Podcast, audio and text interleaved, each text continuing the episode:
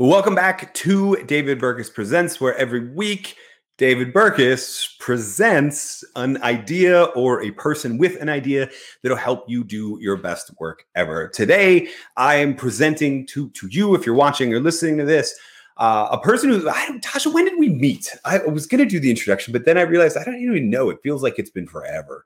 Yeah, like 1971, maybe. Yeah, some 71, yeah. 72, somewhere in there. Yeah. No, uh, Tasha Eurich, friend, fellow organizational psychologist, really like the world's expert. And I'm not just saying that in the Marshall Goldsmith way, I'm saying it in the real way.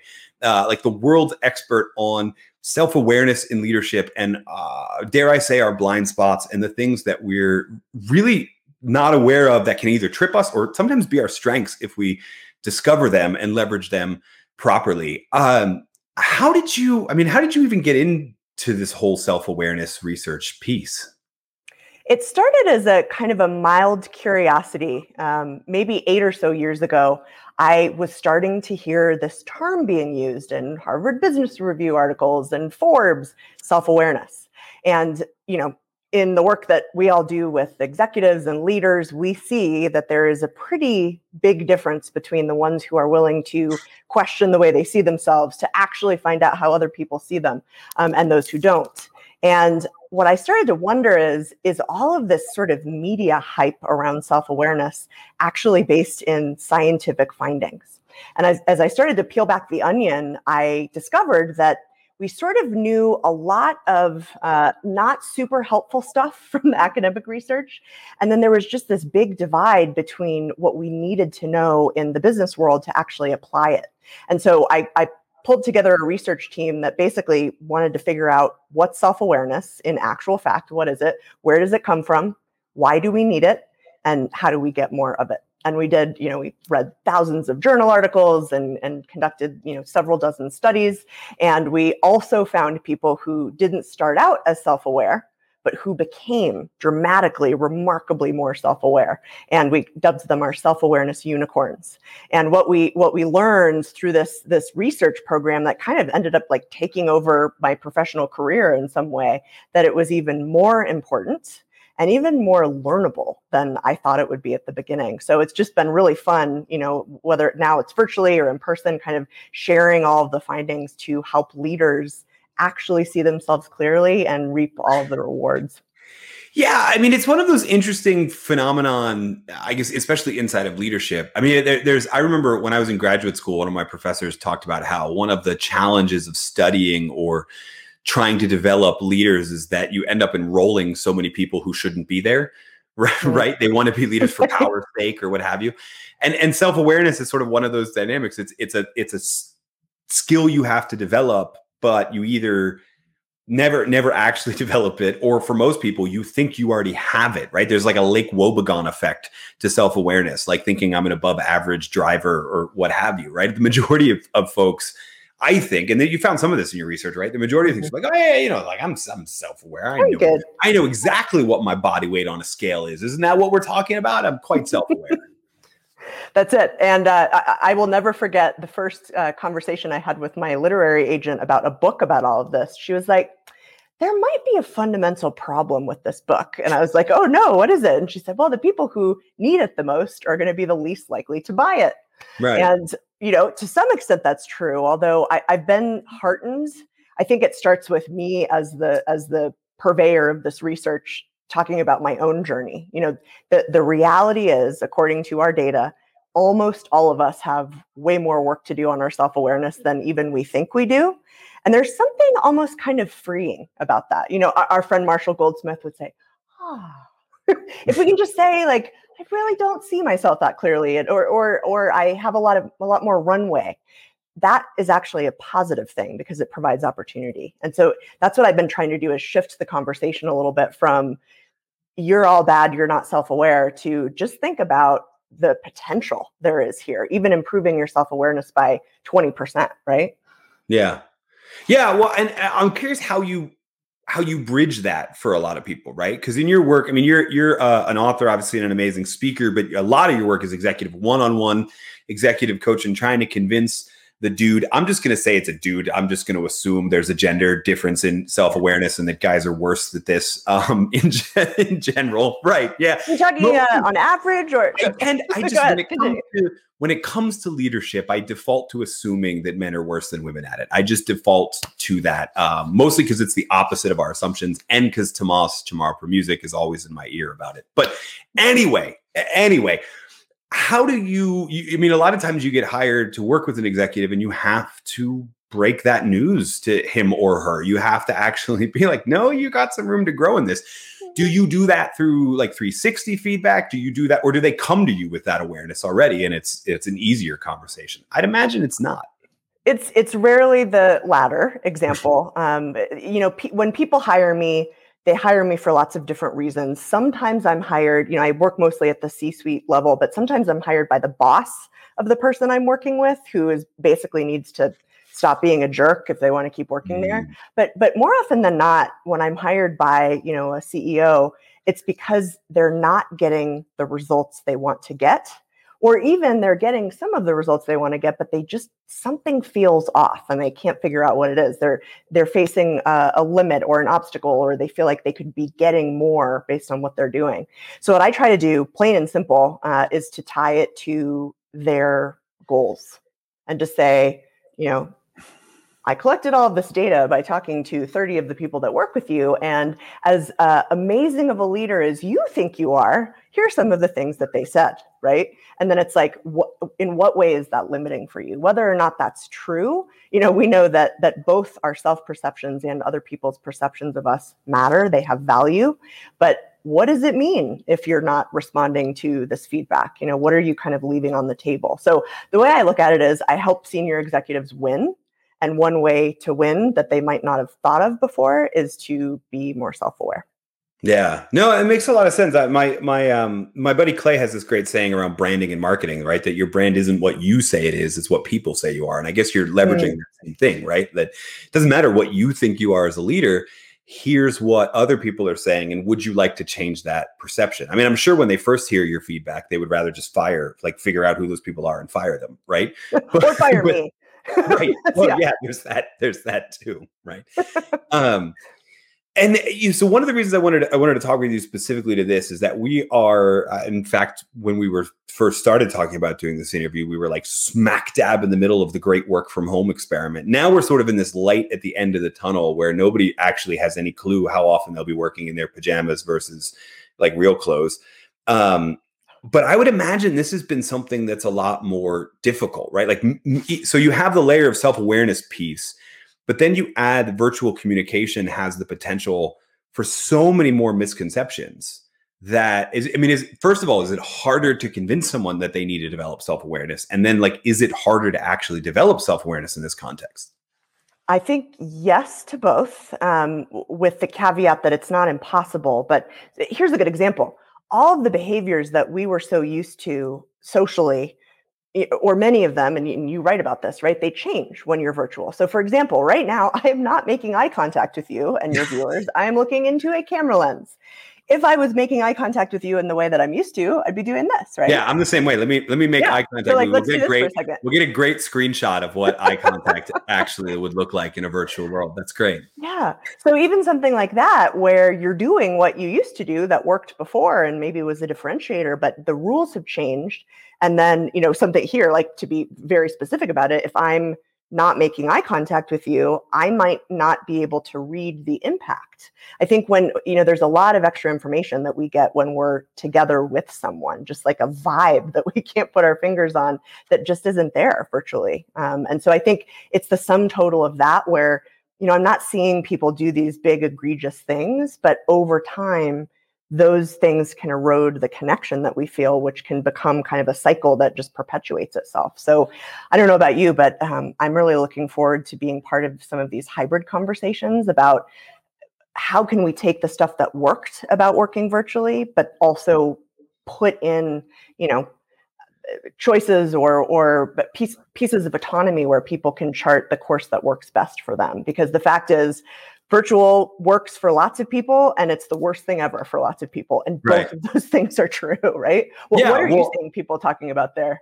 Yeah, no, you're you're dead on. I mean, my my big fear in terms of hybrid, and, and it ties back to self awareness a, a, little bit, right? Is that mm-hmm. I mean, I was asked even even today, I'm asked what leaders uh, manage this change better and what have you. I'm like, well, it's the leaders who led from a place of trust and giving their people autonomy, right? Like re- the responsibility, accountability culture that we always sort of hear about and never actually practice. Those leaders have been fine, right? Okay, it's it stinks that I can't see you as often, but like I already trusted you. It's the ones mm-hmm. that didn't know that they had an assumption that presence equals productivity that are really struggling right and and most people like if you back somebody in a corner you can get them to admit that yeah just because you're at the office doesn't mean you're working but they still managed or led from a place of like i can't see tasha therefore she's probably slacking off right like probably just sitting around the house in her pajamas not doing anything well she is in her pajamas but she's being productive, right? right, exactly, um, exactly. I say that I have no idea. I'm, I'm as we're recording this, I am definitely wearing pajama shorts because they're more comfortable. Uh,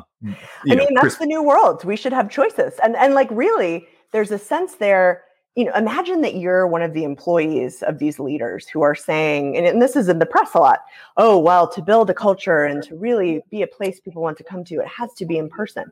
And the employees are saying, wait a minute, you know, I've been working in my sweatpants, but I had the best year I've ever had. Right. In terms of my my ability to deliver things, in terms of the flexibility and autonomy that I had, you're not only telling me that I can't have that anymore, but you're t- you're implying that all that hard work was for nothing right? And yeah. so I, I, think it's a talk about self-awareness moment for leaders.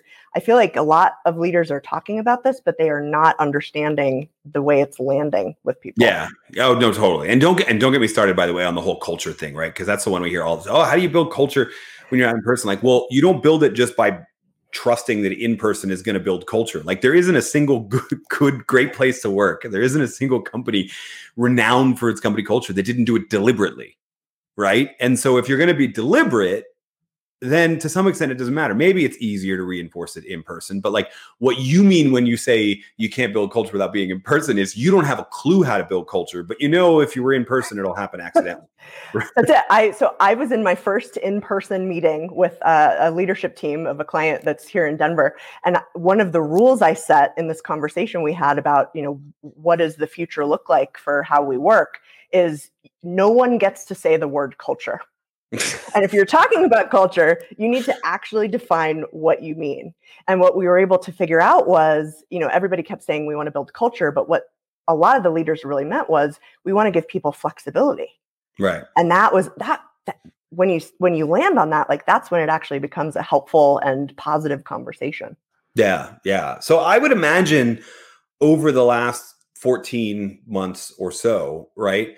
A lot of people have been smacked upside the head with a, a sort of lack of self awareness, right? I mean, or at least this disconnect between like this, mm-hmm. maybe I should have been managing this easier as a leader, right? Or maybe what my assumptions and right. And, and granted, like, I mean, the there's a if you wanted to add up the number of people who've been wrong in the last 14 months, it's probably 7.8 billion, right? So we're not talking about that, but what we are talking about is like, is I thought I was this type of leader. I'm really struggling in this environment, or I'm really I'm really thriving in distance right? And and what have you. Um, so in in the last 14 months, what have you been? I mean, we've talked about what you've been seeing, but what have you been doing to help people cultivate this sense of self awareness? Right, like my favorite activity from Insight is the whole dinner conversation. Mm. Well, you can't do that right now, right? Um, and even if you could like i don't know i don't know that it would work as well with a mask on face to face only taking it down to eat bites or whatever right? Whatever so the how United policy is nowadays yes. Yeah whatever the rules are wherever you are i can't i honestly can't keep them straight anymore. Um so how are you helping folks what methods what activities what things are working to develop that inside of this virtual environment where a it's easier to misread people and b it's probably easier for your people to just like straight up lie to you and not be open and honest about you because they know they're not going to see you for a couple more months. Right. Well, there it's interesting you say that because there was a sense early on in the pandemic of people putting off conversations they knew they needed to have for their success, their employee success, the future of the business because they couldn't be in person.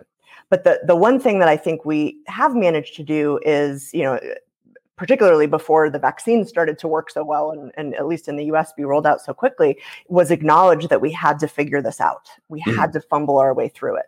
And what I've seen the most effective executives do in that context is is be completely dead honest about it.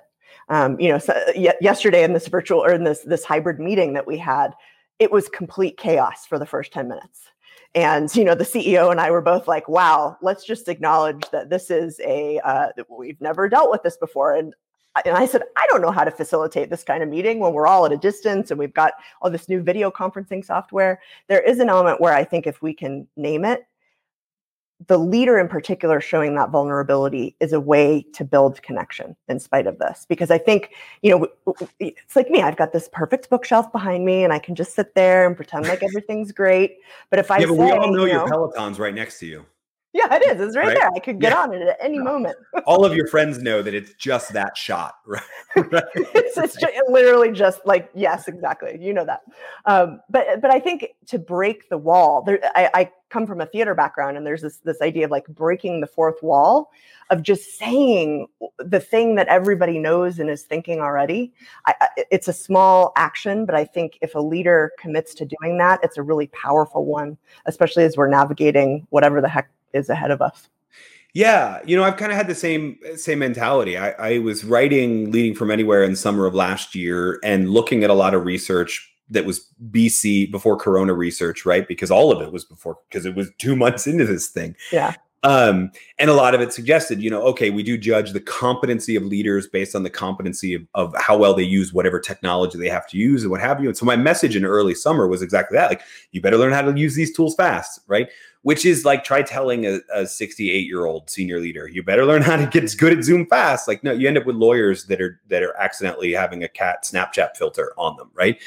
And so owning it tends to be the better strategy. What I started recommending was show the vulnerability, own it, and then appoint someone else on your team to be the tech host, right? Not only because it goes well, but Mhm. because you end up sharing power, right? And that ends up being actually my that's one of my big recommendations. And actually, I stole this from our mutual friend Erica Dhawan, was just when we go to this hybrid and we're doing meetings where some people are in person and some are not, you need to share power with someone who's remote so that you're co-facilitating this thing. And that way you don't forget that all those people are actually remote. The remote person will remember to include them, right? So I think it has a dual benefit in that sense. It's brilliant. Yeah. And it really is. I mean, you can sort of say things superficially like, this is an opportunity to build a better world. But really, if you think about, right, what are the things we can do to enhance, you know, in this case, the autonomy that people felt or the ownership that they were able to, to grow into? That, that should continue and, and accelerate under the right hybrid conditions. And then, P.S., the only way to actually do that is to involve uh, employees in that decision, right? but but Right. but it's possible and i think it's going to it's to be an either accelerating force for some companies or it's going to you know mean companies never advance from where they are Yeah, yeah, no, I agree, and I see it.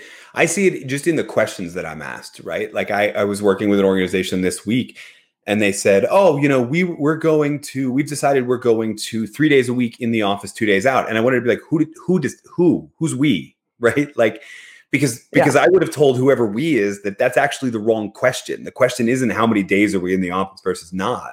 Right, the question is how do we create a workspace where everyone feels welcome but no one feels obligated and that's going to oh look different love that. to a lot of different people right? Yeah. Yeah by the way that's been my trick over the last year is i just tell people they're asking the wrong question and then i come up with a question that sounds like simon sinek said it and then people are like oh no i'm kidding. I, I kid but it really is the proper that's a pretty good right? plan. I'm going to take that on too. Yeah. Yeah, there you go. Well, it's my point is too is that it's it's so little discussions like that are also very team based, right? Like a three two two, you can't say that works for an entire organization, mm-hmm. right? If you're a small company and everybody's doing the same, or maybe, right? If you're an accounting firm, maybe. But if you're like you've got like ten thousand employees, odds are you've got like security guard. How do you work from home as a security guard, right? Or like HR that needs doors that can be like doors that files that can be locked away and what have you. Like that's everybody's has different roles.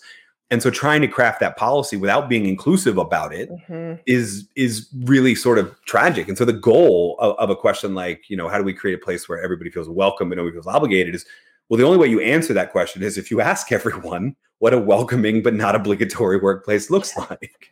and you are truly willing to uh, you know at least try to transcend whatever your bias is about it because i think that's where so many leaders are getting in trouble right now is they they they state assumptions as facts so Yeah. they'll say well we all know that you know you can't really get the same thing face to or virtually as you can face to face and it's like well a lot of people don't agree with that you know yeah. I, have, I have friends that work for all virtual companies that are super engaged they love it they have no complaints and you know what about those people so I think it's yeah. it, that's that's another piece of it. I actually had the executives yesterday start by saying my bias, like for whatever the solution is, my bias is, you know, one executive said, my bias is I want everyone to be back in here five days a week. Yeah. And the reason I, I want that is because I'm a, an extrovert and I love to be around people. But even just to say that, it's my bias. Um, right. I, I don't know. I think that's really important. That's such a softer, nice. You must be a self awareness executive coach because that's such a softer, nicer way than I've been doing it. I've been basically telling people uh, when they say, "Oh, well, this can't work," I'm like, "Well, just because you don't know how to do it doesn't mean it can't be done, which is a line that I really annoyed a lot of my academic colleagues when I was a B school professor about, about certain online programs, or can we condense this class, or can we move the MBA to like a working adult program, whatever. No, it can't be done. Just because you don't know how to do it with your class doesn't mean it can't be done. right. Also it true. right. So, so yeah, so I, I mean, I agree with you, uh, but I love this idea of coming it from my bias, right? Because if we get down to it, that's the truth of it. Is actually we're not usually saying such and such isn't possible or such and such is the right answer. What we're saying is I don't know anything else, and it takes a level of vulnerability to admit that. But talk about the power of doing that. If a leadership team says, you know, explains the process they use to get to something, and then says, we've never led an organization this way before and we need your help and that's why we're bringing you into this and we're going to here's the milestones and, and the metrics of what we're going to evaluate and, and we're not going to presume that we have the whole answer. That it, that's scary for executives because they you know it, it leaves room for error or misinterpretation but i think the more you know it's all the companies that last march said they were going to be virtual forever. What are they doing now right. they probably feel kind of stupid, you know. It's, it's so I, you, have got to leave some room for collective improvement as well. Yeah, well, and and, cer- and certainly the companies that said they're going to be virtual forever, at least they perform better than the ones who are like, no, no, no, it's just 15 days to slow the spread. Trust us, right? And oh, okay, it's just 30. we'll be back soon. It's just 60. True. right. So, and which I guess 60 actually that depended on where you live, but that's a whole other monologue. Um, so I, I mean, I, I, was I was gonna ask you for like one piece of advice on where to get started, but I, I think we kind of found it accidentally, which is in that developing that skill of saying I don't know more often, right? Totally, and and, and even I don't know, and I know that I might be imperfect, but here's what I'm trying to do. Yeah. And that's not going to get to all of the most cynical members of your team. But um, a lot of times when I'm working with executives who just have a complete, who, who don't understand the way they're coming across, even just saying what your intentions are for, for the first time ever can be pretty helpful for people. So I think those things together can be especially right now as things are changing again maybe away from what some employees would prefer it's like a you have to have it minimally yeah, no, I love that. I love that. I don't know, but here's my intention. How can we figure out how to get there? Key, key operative word there being we, right? I, I love that. I love that. Well, speaking of the we, there's you and I, and then there's the we of people who are watching and listening to this, and they probably want to know more about you. So, where would you send them to get a, a hold of you to find out more about your work? I mean, that to, to hire you for like to talk at them for an hour, which is brilliant. I've been on the receiving end of that, or to talk one on one with them for, for a while. Where would you send people to find? Thank you for that question. So, actually, along those lines, I found that it really isn't about me. A lot of times, when people hear about this self awareness topic, they want to know their first question is, How self aware am I? So my team actually took our very, very long self awareness assessment and condensed it into a five minute version where you fill out, you, you, answer 14 questions, you send the survey to someone who knows you well. They fill out 14 questions on you, and then you get a report back that gives you a very high level, I call it like a party trick version um, of your self awareness. And if anybody wants to take that as a first step, it's very easy to find me from there, but it's insight quiz dot com is the website. And then Tasha Eurich, uh, as far as I know, I'm the only Tasha Eurich that has any kind of web presence. So I'm right. the one that you will find. If you well, you're the you're the only one that I want to find. So oh, that that's so nice. I feel right? the same way about you. Maybe we'll see each other in person again. Yeah, at, at, some at some point, right? Um, so we will put links to tashaeurich.com. We'll put links. I know where the self awareness survey is. Never taken it because I don't want to hear the bad news, but I'll Hmm. take it and then I I'll put the link to to be your it. rater if below. that's what's stopping you. I would. I mean, uh, candidly, I uh, have such a persona that probably the only person I could send it to is my wife, and that would actually that's who I should probably send it to. But I feel like You we would do do that in person, right? I would just look at the questions. Um, we used to when we were dating take personality inventories like for fun. Till I found out most of them were bullcrap. So, so there's that issue. That's We'll so links- nerdy. I love it. Sorry, Right. We'll put links to all of that uh, below so that you can check it out. In the meantime, Tasha, thank you so much for joining us on David Burkus Presents. Hey, thanks so much for listening to this episode. If you liked it, make sure you subscribe to the podcast. And while you're there, leave a rating and review because it helps share these messages with many, many more people. And if you really liked it and you want to go deeper, then check out the amazing resources we have for you at davidburkus.com slash resources. Guaranteed there's something in there that'll help you or your team do your best work ever.